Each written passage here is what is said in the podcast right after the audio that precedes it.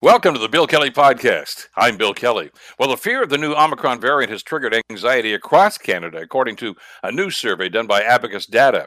Oksana Kishchuk, the Director of Strategy and Insights with Abacus, will join us to talk about that. Ontario's Auditor General released another annual report today. We'll give you the details on what's being covered in that. And based on what we know so far about the new variant, is Canada becoming too reactive with the new travel ban and reinstated travel testing? Oh, and listen. The Beatles: Get Back is now out. Why is it such a big deal, and why is it a must-watch? We'll tell you. It's all coming up in the Bill Kelly Podcast, and it starts now. Today on the Bill Kelly Show on nine hundred C H M L. We want to talk about how you and me and the rest of us, not just here in Canada, but around the world, are feeling about the uh, the news about the Omicron uh, variant that uh, has reared its ugly head.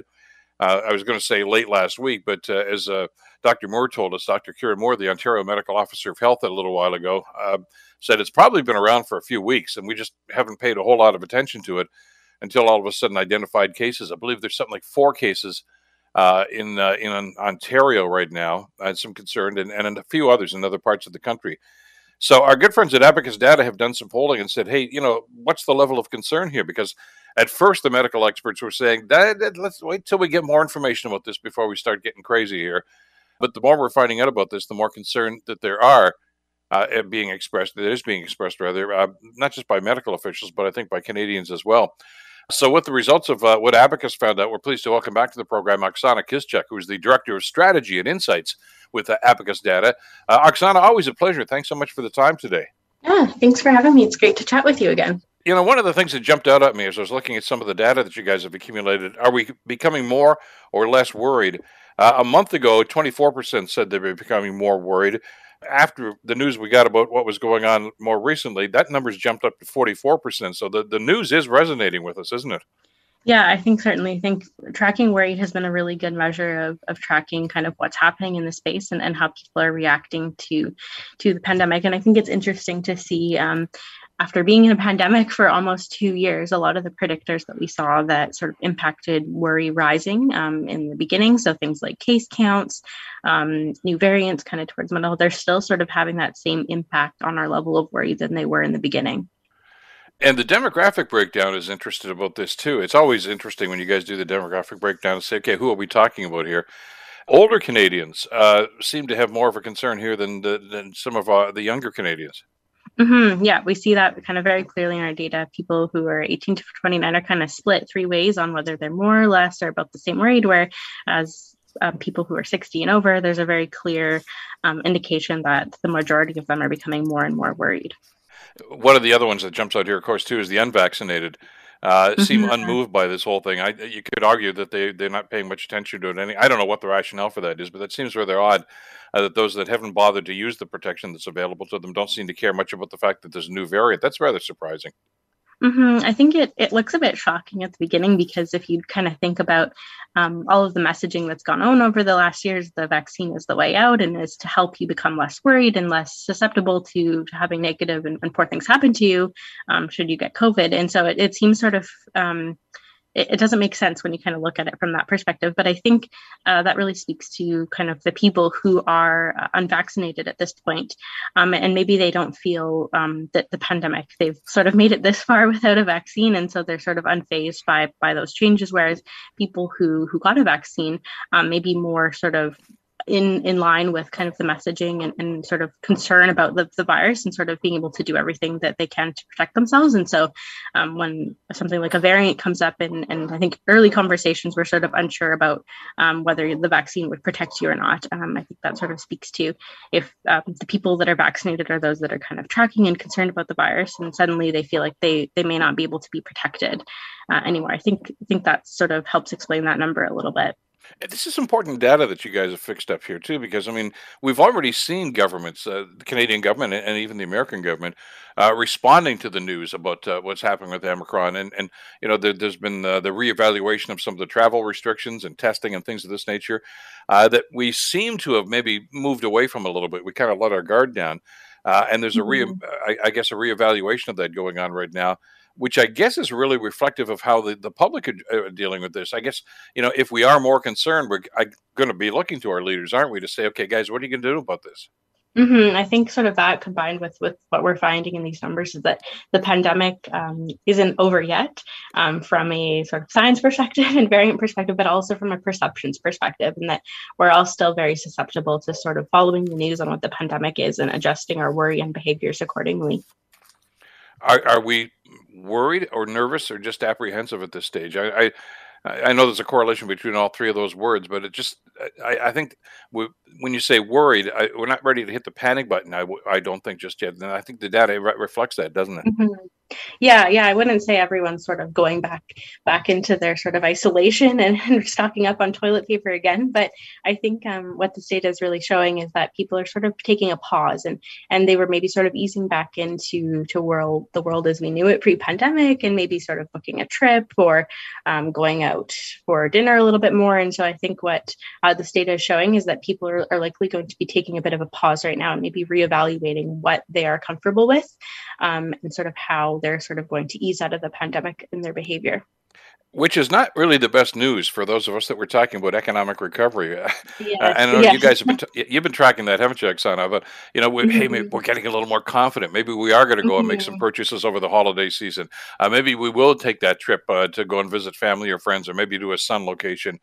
Uh, mm-hmm. I, I, and I guess the worst case scenario here is everybody says, well, I don't think we're going to do that now, which is not the kind of news that uh, that the economy needs at this sort of stage. Uh, and I know you guys are going to be tracking that over the next couple of days and weeks, but it's it's going to be interesting to see just how far we're going to go with our apprehension. Mm-hmm. Yeah, I think sort of kind of going back to your earlier point about um, it's not necessarily hitting the panic button, but I think hitting the pause button a little bit and sort of reevaluating. And so um, I'm not sure we'll see sort of um, a return to kind of people regressing in their behavior at all, but I think there might be sort of a, a slower and maybe pause a little bit about what people want to do. Um, I think for us, it'll be really interesting to see kind of the timing of all of this as we're sort of approaching the holidays. And I think mm-hmm. um, I think I spoke with you kind of before a couple other holidays in the pandemic, and people were very apprehensive to gather. Um, Mother's Day, Father's Day, I think it was, people weren't so sure they wanted to see their loved ones during that time. And so it'll be interesting to track kind of how worry sort of shifts. Um, if, if all of this news about the Omicron variant is is that it's um, the, the vaccine is actually does a really good job to protect you, and we've sort of gotten this under control, if people sort of become less worried and, and more comfortable kind of re-interacting and, and socializing with their family, um, or if um, it'll have no impact, or if people will sort of second guess whether their their holiday plans will have to change. Well, I know that you guys are going to be tracking that. By the way, if they want to get details about uh, what we were just talking about here, they can go to abacus data dot c a uh, backslash uh, COVID anxiety worry, and uh, all the details are on there. Uh, great work as always by you guys at Abacus. Uh, Oksana, thank you so much for taking the time to explain it to us. I really appreciate it. Yeah, thanks so much for having me. Take care. Oksana Kishchuk is the Director of Strategy and Insights with uh, Abacus Data. You're listening to The Bill Kelly Show Podcast on nine hundred C H M L. Ontario politics is uh, heating up. Uh, more campaign promises coming out of uh, the opposition and, uh, well, the government for that matter, too. Uh, and joining us to talk about that and some of the implications, uh, Sabrina Nanji, who is the founder of Queen's Park Observer, uh, joins us here on The Bill Kelly Show. Uh, Sabrina, great to have you back on the program. Hope you're doing well these days. Hi, Bill. Thanks for having me. Busy, busy morning. Well, it is, and I know that uh, just about now as we're speaking, the Premier's making an announcement. We're told it's going to be about a uh, big, huge hospital project in Mississauga, which is great, but what better time to do that than the same time as the Ontario Auditor General releases another report about government spending? Uh, this is a classic situation of, hey, look over here, not what they've got to say, uh, because there's uh, some interesting news in, in the Auditor General's report, too, and I guess that's how you play politics, isn't it? Yeah, I mean, uh, you know, the, the timing isn't lost on me, and I'm sure the conspiracy-minded folks out there might be might be questioning it. Um, but you're right, we're we're we're uh, tag teaming this a little bit this morning here at Queen's Park today. Um, we have the big Auditor General's report. It's actually just being released now as as we're speaking. Um, this is the annual report from Auditor General Bonnie Lysik. Um, you know, thousands of pages of basically government failures over the last year. Everything from uh, weed sales to what's happening with Laurentian University, um, and even, you know, COVID, the COVID P P E supply and, and business responses. And, you know, it's not a great look for the government. Um, you know, nothing against the, the Ford government in particular. No government um, ever really looks good in these types of audits. So, yes, we do have a good news announcement from the Premier coming at the same time. Um, and I'm sure he'll be getting questions on, on some of the findings in this report. Uh, so, so that will be interesting to hear. Yeah, as it gets digested. And you're right. I I can't remember a report, an A G report from federal or provincial government anywhere where the A G just said, yeah, everything's cool here. Guys, great job. Keep going. Uh, but that's their job. And, you know, it's, it's to find some of the shortcomings. And one of the ones that uh, that I know that they're probably going to want to talk about in greater detail. And, and you're right. We're just kind of getting the, these information pieces as, as we you and I are talking. Is I know that the, the, the Ford government and other governments have been very critical of the federal government for their uh, COVID relief spending, simply said, you know, money went out the door and they didn't account for it. Well, apparently the same thing happened in Ontario. Uh, there's a lot of money that went out here for various programs, uh, and they're not sure exactly who got it. They think a lot of people who probably got it weren't qualified to get it. Uh, so there's there's some, some explaining to do. And, and as you say, the, the feedback and followed from that uh, is, is going to be days and weeks in as people start to digest this and start to ask some questions of the government. But it's uh, it's it's not ever a, a good day for any government when the A G says, hey, uh, look at what you guys are doing.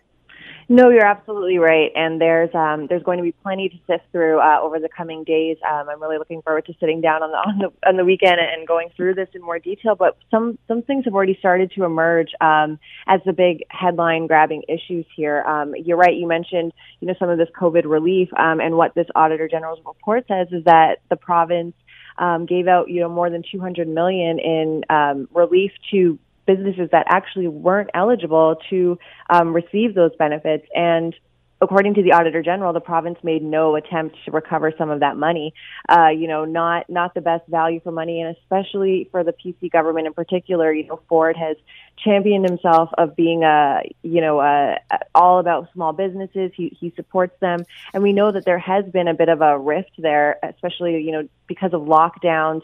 Uh, the restaurant industry, you know, really not happy with, with Ford these days. Um, and I'm sure after hearing this, they they will be incensed. You know, they've said that they don't have enough support as it is. And now hearing that some folks that, uh, you know, weren't entitled to these benefits have received it, uh, you know, not not the, the best look here. Um, I'll be curious to see what Ford says about that. Um, on the other side, there's M Z Os, you know, the, the hot topic yeah. of the week um, or these days. And, you know, the Auditor General had kind of called that out in her environmental audit, but it's being brought up again here in, in, in the actual, uh, you know, annual report audit. So she must be seeing this as a big problem. Um, and, you know, the Ford government's use of these orders, which fast-track development, um, she basically says have undermined the planning process. And these orders have been in place for a very long time, but the, the Ford government has used them um, much more prolifically than past governments. And we, we did see Steven Del Duca promise to, you know, ban them, I, I guess, as we know it. There are some exceptions there, but I think that on, on the environment, this is one that it's going to come back to bite the Ford government as well.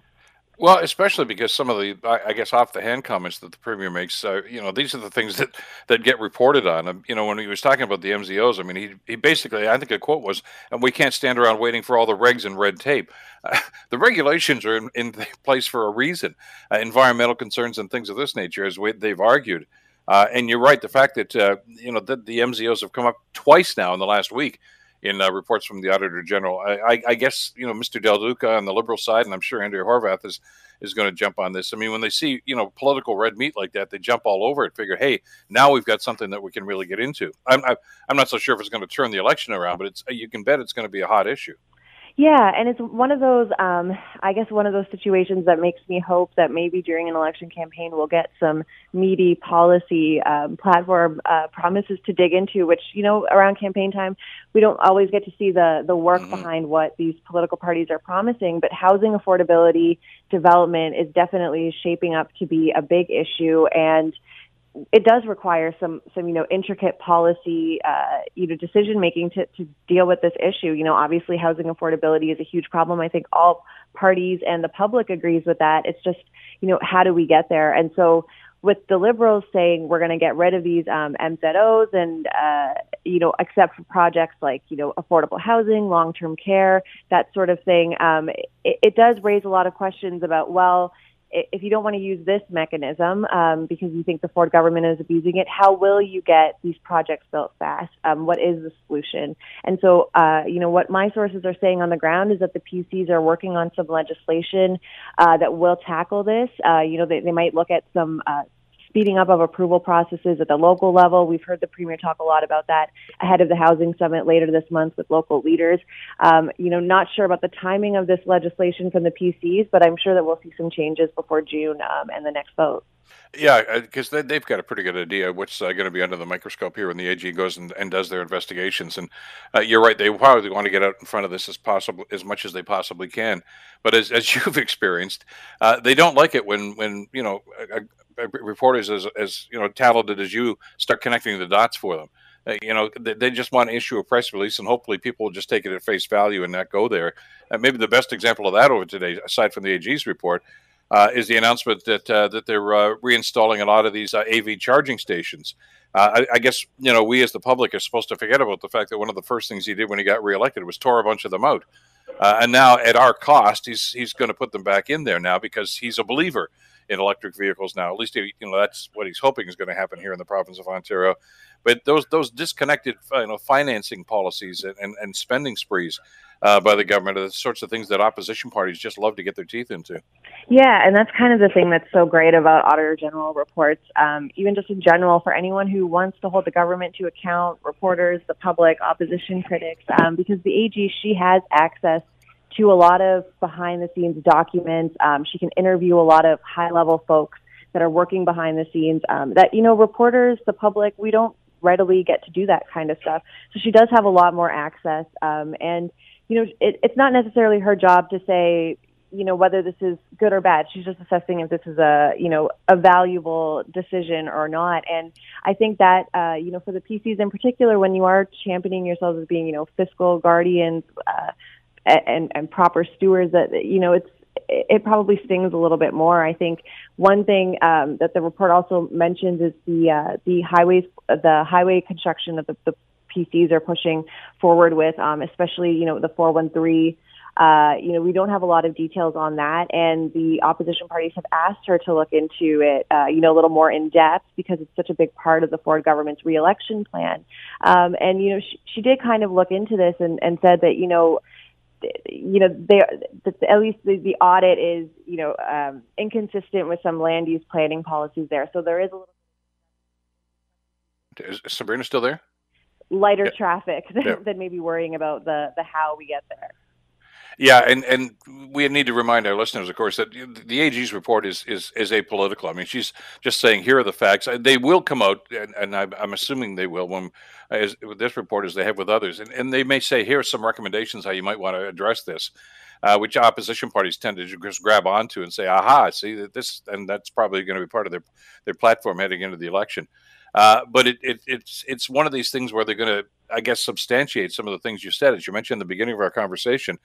Uh, she mentioned second time in a week now about uh, these ministerial zoning orders and how they seem to be trampling over uh, years and years of planning and about environmental studies and things of this nature. So it's going to be interesting to see just how the government responds to that. And as you said, uh, as you're hearing at Queen's Park, that uh, they may actually be introducing some sort of legislation to kind of pivot away from some of this stuff. So uh, it's going to be fascinating, uh, the, the, the, the juxtaposition that's going to be going on over the next couple of days. And as we digest more of this, and, and as you do, I guess we'll be uh, talking more about uh, the report itself, uh, Sabrina, and the implications and how the government's going to respond. Uh, thanks, as always, for this, though. Pleasure to have you on a very busy day, and glad you could jump in with us for a few minutes. Thanks so much for having me, Bill. Take care. Sabrina Nanji, of course, founder of Queen's Park Observer. That's uh, the place you want to go to to find out uh, the scoop on what's happening at Queen's Park these days and uh, get some of the inside information. Glad you're with us today. The Bill Kelly Show right here on nine hundred C H M L and nine eighty C F P L. Uh, we talked earlier about uh, what's happening uh, vis-a-vis uh, this new variant and, and the concern that we all have about this. And uh, there's been discussion about travel bans again. I know that's uh, bad news for an awful lot of people in the uh, tourism industry and the hospitality industry. Uh, you know, and there's some concern now at, hey, wait a second, are we overreacting to this? Should we wait until we get more information? Our government's going to jump all over this now because of what's happened in the past. Uh, I want to bring uh, Doctor Marion Joppe into the conversation. Doctor Joppe is a professor at the School of Hospitality, Food and Tourism Management at the University of Guelph. Uh, professor, always a pleasure. Thanks so much for being with us today. Well, thank you for having me. Uh, is there a concern within the industry right now that, I mean, this is, this is, you know, serious stuff. I mean, you know, we talk about a new variant and the Omicron variant and the the concern that we have about, uh, we don't want to go down this road again about, about travel bans and about lockdowns and things of this nature. And I don't think anybody's saying that's going to happen. Uh, but governments have been pretty quick to start instituting uh, some, if not bans, but some restrictions on some kinds of travel. Is that concerning to the industry? Well, it is, because uh, in part because the industry had been lobbying quite hard to do away with the P C R tests um, to encourage international arrivals. And of course, that's not going to happen anytime soon. So it's a it's a big setback for international arrivals into ca- into Canada. Well, as you and I talked about in a previous conversation, it seemed as if uh, we were starting to get our heads around this. Not that the, the pandemic was over. I don't think anybody was saying that. But maybe it's time to to, to ease some things and kind of get back into that and, and restore public confidence in, in hospitality industry and especially in the travel industry. Uh, and that we seem to be at least going down that road. Uh, and I, I guess the concern now is, Uh, does this mean we hit the pause button on that? It's, it's not a very good time heading into the holiday season to see, well, you know, maybe you better think twice about going on a trip. Yes, and, and unfortunately, uh, we're definitely hitting a pause button, if not going backwards, with incoming uh, international travelers, because the restrictions on them are even more severe than on uh, Canadians returning, and, and that's always the issue. You you may be able to leave, but uh, are you able to come back? And as we have seen with the now ten countries um, where Canada is, is banning essentially uh, all arrivals, uh, they, they have to travel to another country to get a P C R test in order to board a flight to come to Canada. Uh, I mean, that is that is incredibly restrictive. Well, and, and you have to wonder about that. And your your point's well taken. I mean, we've already seen some of the stories on Global National and other newscasts about people that are basically stranded overseas uh, because these, these travel bans have been placed into effect. And we can say it's not a whole lot of countries, but it's a growing number, uh, which causes some concern. And we've had discussions uh, with the, the city officials in some of the border towns, Niagara Falls, and certainly down in Oak, in uh, Windsor Way, Windsor, Detroit area. Uh, th- those restrictions just seem to be relaxed, and people are starting to cross the border again. And there was, a, I think, a great deal of enthusiasm in those cities about that cross-border traffic pumping up economies, local economies once again. And I know that the mayors of both cities have expressed concern that, hey, wait a second, this is not the right time to be hitting a pause. Yes. Uh, right now, of course, uh, the restrictions are on uh, travelers arriving by air. But uh, the government has already hinted that uh, they may be looking at further restrictions for uh, travel by road, and that will definitely hit those cities very hard. So how does the industry respond? I mean, I, yeah, just put yourself in, in, in a reactive mode here now, uh, Professor, and just simply say, well, there's not much we can do about this. We just have to respond to whatever the government decides that they're going to do and how they're going to proceed here? Unfortunately, that is exactly the response. Uh, because these announcements are being made without much consultation, and they're being implemented immediately. Um, so there isn't even time for, for anybody to adjust. And uh, for travelers, that is really concerning, because you may be able to leave, but you may not be able to return. Uh, you know, it's the opposite of the Hotel California song in, in some yeah. ways. You can check um, out any time, but you can never leave. You can check out, but right. you may not get back. You may not get back, exactly. And and that is, is really the worry. Uh, now, in some ways, it's it's good for the Canadian industry, because people will likely change their travel plans and stay within Canada. Uh, but that's not the way we would like to grow the industry back to where it was. One of the concerns previously when, when some of these restrictions were put in place, Professor, was the, the the fact that the industry itself had no idea what the, the parameters were, what the government was basing these decisions on, what information they were getting. You know, where did they set the bar for, okay, now we have to respond? Uh, I'm getting the sense from some of the people I've talked to over the last forty-eight hours that it's like deja vu all over again. That we still don't know what, where, you know, what information the government is looking for and what that information is going to do towards determining what kind of policies they're going to start to initiate. Uh, yes, that's, that is a very good summary of what's currently happening, and everybody is just sort of in high alert. Um, even the the makers uh, of vaccine, uh, Pfizer and Moderna, have said that it'll be at least two weeks before they have preliminary results to know how effective the vaccines are against this uh, new variant. And we still don't know uh, how fast it's spreading. or if it is, uh, you know, more severe some, than some of the other variants we've seen. Um, indications are that it's spreading faster, but not as severe. But it's incredibly early in the days, um, and so the reaction really comes from the World Health Organization and uh, the, the scientists in South Africa who have done an, an, a remarkable job in uh, identifying this, this variant so quickly and letting the world know, but they're paying a heavy price for having done so. Well, we're all, I guess, nervously anticipating exactly what the next steps are, and like I say, information is going to be the key to this, and uh, we're hoping that uh, that uh, there's going to be some, some middle ground here that's going to help the economy to get back at the same time, keep us as safe as possible, too. Uh, Professor, as always, great to get your initiative and your input into what's going on here. I really appreciate your, uh, your perspective on uh, this very, very key issue. Thanks for spending some time with us today. Thank you for having me. Doctor Marion Joppe, of course, at the University of Guelph. You're listening to The Bill Kelly Show podcast on nine hundred C H M L. First of all, just picture in your mind right now that iconic moment in rock and roll history, the rooftop of the Apple Recording Studios in London, England. And this was happening.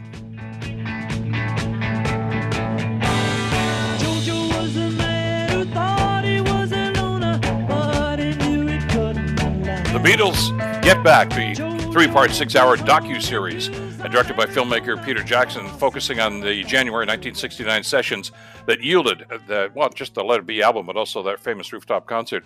It's now out there, and it's uh, well, critics are going crazy about this whole thing. Jabez Olson, who worked on the uh, the Get Back uh, film with uh, Peter Jackson, uh, one of the great film editors, uh, says that uh, one of the things that makes it so great and so unique is the footage is so unique. You're close to them, you're you're in the front row, they're playing great, you can see them really well. And, uh, you know, compared to some of the other concert footage that exists of the Beatles, which if, it feels a bit remote and like you're watching from a long way back, and it feels very much like a piece of uh, historical footage, this feels so personal and in your face that you're like, you're really there. And I think, you know, it is one of the great things to come out of this. Well, uh, everybody's jumping up and down about this, and, and why is it so big? Well, it's the Beatles. I mean, that's the the obvious answer. Uh, to shed some light on that and some perspective, so pleased to welcome back to the program my good friend Eric Alper, uh, publicist and uh, music commentator. Eric, great to have you back with us. I hope you're doing well these days. Yeah, everything's great. Thanks for having me, Bill. Uh, I have not said I have not seen this. In the interest of full disclosure, uh, yet I, of course I plan to, like like every other Beatle fan did. I I've been preparing myself for it though by, by re-listening to my entire box set of the Beatles collection, the British uh, uh, editions of them, uh, to kind of get psyched up for this. Uh, this has been such a long time coming. There's been so much hype about this, and Eric, as you and I have talked about in the past t- too many times, the hype. And, and, and then the, sh- the release, and the release does not meet the hype. Uh, the, what I'm hearing and what I'm seeing right now is that it's it's there. It, I, everything they said about this is absolutely true. This is just an incredible piece of art. It's amazing um, how much geeks like me think about the Beatles and talk about the Beatles and listen to the Beatles. But to see eight hours of footage that you've never seen before, it kind of blows your mind a little bit, thinking that this is them, like this is them in all their glory. They, Peter Jackson whittled everything down from fifty-seven hours of video and about one hundred twenty hours worth of audio, editing it together, restoring it, syncing it together, splicing it all up accurately. And the best thing is, and you know, I, I don't want to devalue this, but we've had such a miserable two years that mm-hmm. it's kind of changing people's perception of what we thought the Beatles were. And that's almost impossible with the literally thousands of books out there on the Beatles. We all thought that they were miserable guys, just couldn't stand one another. They got, some of them got married. Yoko Ono was in the room. She allegedly broke up the Beatles. It was nasty all around. But this new version of Get Back kind of shows that they were still joking around, that they were still four guys who loved rock and roll in the sixties, in one of the most fruitful, glorious, beautiful decades ever in history. And as a fan, it kind of messed with my head a little bit, because all these years we thought one thing when really, I mean, maybe it's just editing, right? Like, you know, like you can get sure. anything to look like anything if you want it to be, especially in the age of, of video. Um, but, you know, it's not a revisionist history. I think that back then when those, when this first aired, it kind of fit the narrative of why the Beatles broke up. And now that forty years, fifty years have passed, it, it's time for a fresh new look at exactly what had happened. Well, because as you say, it's a perspective on this. I mean, there was a movie called Let It Be that talked about this very same time frame. As a matter of fact, probably some of the same footage uh, is used in both. And you're right. The takeaway there was what a miserable bunch of guys. It's no wonder they yeah. broke up. You know, Ringo was drinking heavily. Uh, George was yeah. peed off at John, and, and John was being a bully. And Paul just didn't want to be with these. And Yoko broke them up, of course. And that was the takeaway we had from that movie. And, yeah, and, and we thought, God, how, they, these these guys were our heroes. How sad that it ended this way. And from what I'm hearing in, in Peter Jackson's uh, masterpiece here, some of that conflict is still there because it did exist. But there's, it's it's under much broader context now. And you say, okay, yeah, like all four creative guys, there's going to be some arguments and some fights. But these guys really liked each other. Yeah, look, John Lennon still comes across as a bully. And because he was, and, you know, the conversations between John Lennon and Paul McCartney were how they talked to one another for years. John would be bitter and angry and funny, but he can cut you down like a tree with yep. just one line. Paul McCartney led the group when John Lennon kept going away with Yoko, um, wanting to just be a normal, non-famous human being. Ringo, you know, kind of left the band, but came back. And, you know, we find out that he actually plays piano in some of the sessions. And George Martin, uh, but, but George Harrison, there was really no room for him in this group. Like, you know, we, they needed his guitar, but they, John and Paul were still controlling pretty much everything that was happening within that group. So their personalities, as we know them, shine really through, but it's also those moments that you think, that when it was just those guys in the room, eventually they were getting there. That was a strange thing about watching this, is like watching George Harrison work on a song like Something. And we know what the lyrics are. We know where he's going to go. But the fact that you get to see the band working through everything, you get to see Paul McCartney work on songs that will be on his solo albums, like Another Day and Teddy yeah. Boy. You know, Oh Darling is in the film, and it's on Abbey Road that comes out the next album. So the the fact that they're still working through, trying to get perfection as, as well as they know it, um, was fascinating to watch, because it's really, you know, it is about the Beatles, but it's also about what happens when you get true artists in a room with a ton of experimentation. When it's all said and done, they reach the genius level and they all insist on it. I got the sense, and, and this is from uh, somebody who's been, like you, followed the Beatles, uh, you know, forever and ever. Uh, and basing it kind of on, on the, the the Let It Be movie, as you say, from uh, many, many years ago, uh, that said, you know, John and Paul fought all the time, but Paul, they, they've been buddies since they were kids. He he got John. In other words, yeah, okay, that's just the way he is. It rolled off his back. George was a much more sensitive guy, and I, I, I get the sense, and I guess it's it's shown again in this movie, he felt like, as you say, the odd man out. I mean, he wanted to be creative, and we know the subsequent story, of course. I think you told us about this about a year ago. Uh, when the finally the breakup occurred and, and he started to do All Things Must Pass, yeah. the first thing Richard Perry says is, where the hell did all this music come from? He says, I've been writing this for years. Nobody would let me play it. Uh, so I can understand his frustration. But notwithstanding all of that stuff, and as you say, Ringo's concerns, uh, you know, when, when push came to shove and it was time to, to roll tape, uh, these guys, they, they just worked together so beautifully. Yeah, you know, Paul McCartney tightens up a lot in episode two, where they're really coming down to that deadline that they set themselves to get a new album out. Um, John actually gets a little bit looser and more involved as time goes on in the documentary. George is just happy to be there. And especially um, when he has Ringo, because I think George and Ringo kind of understood that they had a job to do, but the Beatles could not be the Beatles unless Ringo is the drummer. You know, that that is just a stone cold fact. But when they're a band again, they kind of really, truly get back to the way that it used to be.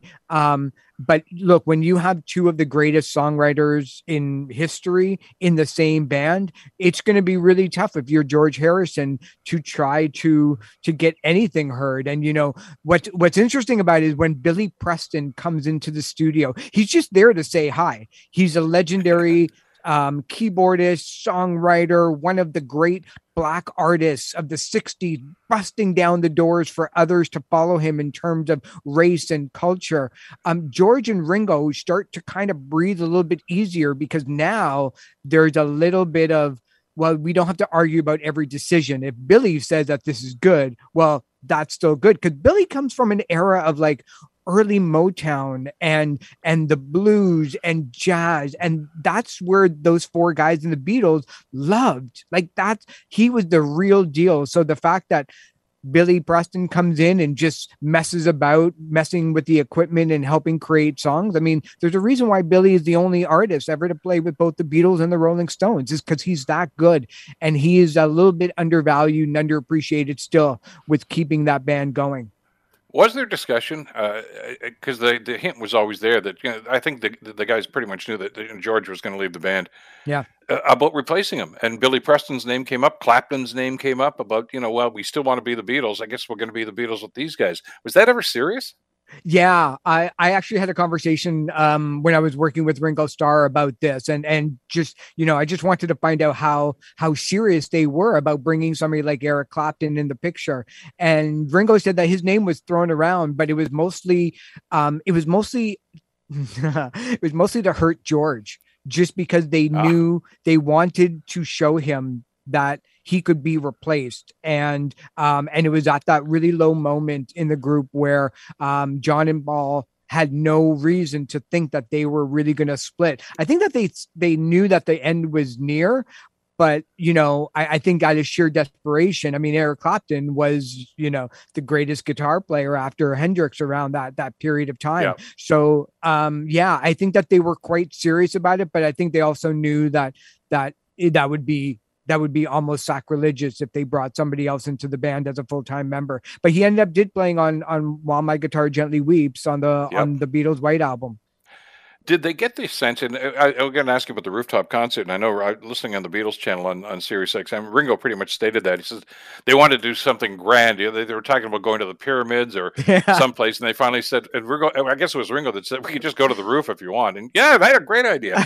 but but did they get the sense, Eric, that this was it? This was the end? This was going to be the last album? Yeah, that that's I think why Ringo says at the end of that session, you know, I hope that we passed the audition.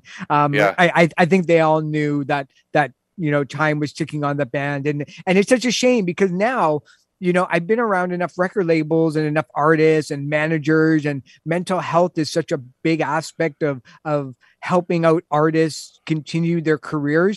They just needed a break. You know what I mean? Like they just needed yeah. a break from one another. They've spent, they were the only four people in the entire world that knew what being in the Beatles was like. They couldn't go out anywhere without being mobbed. You watch those films and those clips of them just being the most popular people on the planet, both good and bad.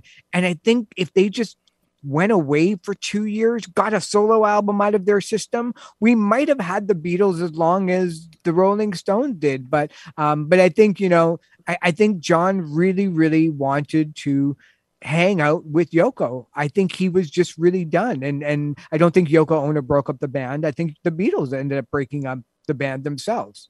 Yeah, as uh, McCartney mentioned on Howard Stern's show a couple of years ago, he says, first of all, says, stop blaming Yoko. It was not Yoko. He says it was Alan Klein, if it was anybody, the guy that was managing yeah, after right. Brian Epstein died and uh, wanted to take them. And, and he said that he kind of united us because we all hated him. I thought he was an idiot. Uh, you know, and, and that was probably maybe the final straw. Uh, but it's, it's just fascinating to see this come together. I got, I got a couple of minutes left here. But it's the obvious question. Uh, you know, the Beatles broke up nineteen sixty-nine, nineteen seventy, I think it was when it became official uh, through legal terms. Uh, here we are in, uh, heading into twenty twenty-two, and this is the hottest thing in show business right now. Uh, yeah. Peter Jackson spent years working on this. What is it? I mean, I mean, I, here I am asking you, how come the Beatles have, have stood the test of time? Uh, I mean, we listen to Beethoven and Chopin and, and all this stuff, and they, they've stood the test of time. And I know people are going to say, well, that's classical music. Uh, so is this in its own genre. Uh, there, there's, yeah. there's something about this band and something about these four individuals. It wasn't just their music, was it? No, you know, it's funny. Spotify just released their their top albums and songs of the year, and the Beatles' White Album is the fifth most listened to classic album on that platform. Um, the there's it, it's it's just. You know, out of the two hundred forty Beatles songs that they recorded, I think something like one hundred ninety of them have the word I, you, or we in them. And I think that was their secret sauce, is that they were really singing to each of us individually. And they were the greatest musicians to ever kind of find each other. It was just, it, it, Rick Rubin has a great line. And uh, he's a, a world famous producer, has worked with the Red Hot Chili Peppers and Paul McCartney, among others. And he said that the Beatles are his proof of an existence of God. And that's the only way that I can think about it, is that there's the church of music and the Beatles are the band and they're a religion to a lot of people. And I'm not a fanatic with like following them, but I've certainly read about them because I just find them utterly fascinating, that that the, the the level of creativity that they still had over such a short period of time, nobody's still been able to touch them. And we're still listening to these songs, and we're going to be listening to these songs one hundred years from now. Exactly. Well, it's available on Disney so far, but uh, uh, the, re- the response to this, and, and even the experts, the the You're gonna love experts, it. You're uh, gonna I'm, love I'm looking forward this. to it. Looking forward to it, Eric. Uh, just clear out that schedule of eight hours. Go tell your family. Put a sign on yeah, the door, honey. Yeah, guess how I'm spending my Christmas holidays. Yeah, exactly. Eric, exactly. Always a pleasure. Thanks so much for this. Take care. Thanks so much for having me, Bill. We'll talk soon. Take care. Eric Alper, publicist and music commentator. Who know these guys? I mean, doing all his years in the business, uh, working with so many of these guys. So it's got to be kind of special for him and for everybody who loves the Beatles. The Bill Kelly Show, weekdays from nine to noon on nine hundred C H M L. The Bill Kelly Podcast is available on Apple Podcasts, Google Podcasts, or wherever you get your podcasts from. You can also listen to The Bill Kelly Show weekdays from nine till noon on nine hundred C H M L. I'm Bill Kelly. Thanks again for listening. And don't forget to subscribe to the podcast. It's free, so you never miss an episode. And make sure that you rate and review.